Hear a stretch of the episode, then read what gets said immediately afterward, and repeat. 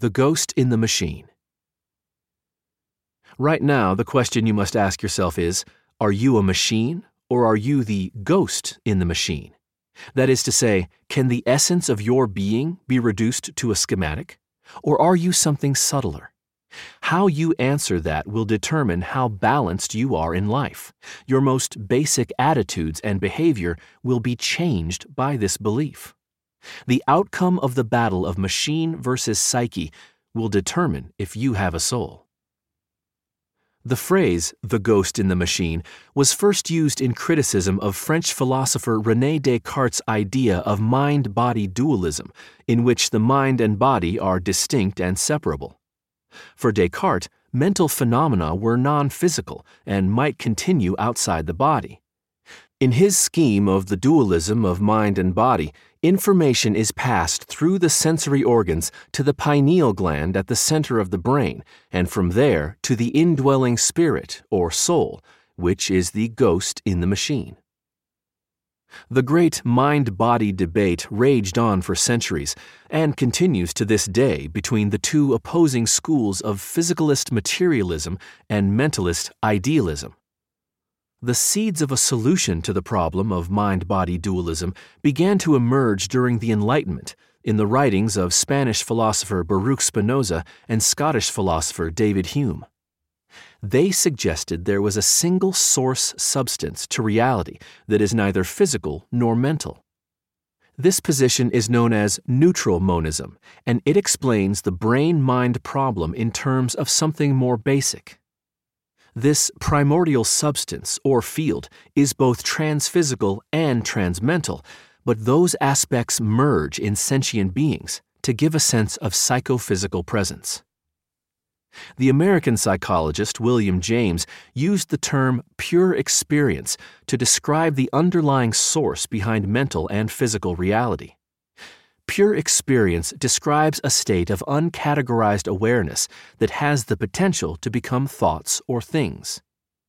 In this view, the essence of the personal monad is the preconscious mind in its purest state, free of thought.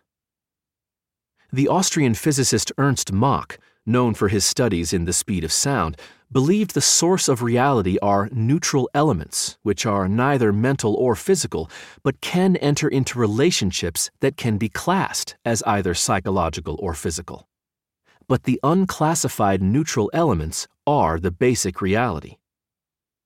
Nobel Prize winning physicist Roger Penrose believes that consciousness transcends formal logic, and any algorithmically deterministic systems, such as computers, cannot have intelligent awareness or mathematical insight beyond logic. Together with British mathematician John Lucas, he formulated the Penrose Lucas argument based on the pioneering work of Austrian logician Kurt Gödel. Gödel proved that every theory capable of proving basic arithmetical operations either fails to be consistent or is incomplete. The inescapable conclusion seems to be, commented Penrose, that mathematicians are not using a knowably sound calculation procedure in order to ascertain mathematical truth. We deduce that mathematical understanding the means whereby mathematicians arrive at their conclusions with respect to mathematical truth cannot be reduced to just blind calculation. The rapidly evolving discipline of consciousness studies is an interdisciplinary effort by physicists, mathematicians, psychologists, philosophers, theologians, computer scientists, biologists, neuroscientists, linguists, and other scholars to understand human consciousness. Currently, they are divided into two camps the dualists and the monists. Dualists believe in the opposing Cartesian duality of mind and matter. Physical monists believe mind arises from matter, while idealist monists say that mind is dominant over the physical world. Neutral monists posit a third substance that is the source of both mind and matter. As we noted earlier, British mathematician and philosopher Bertrand Russell believed that whatever is responsible for the dynamic physical structures described by physicists are also part of consciousness itself. This third substance was the source of both mind and matter. His ideas on this kind of neutral monism spawned two additional philosophical movements.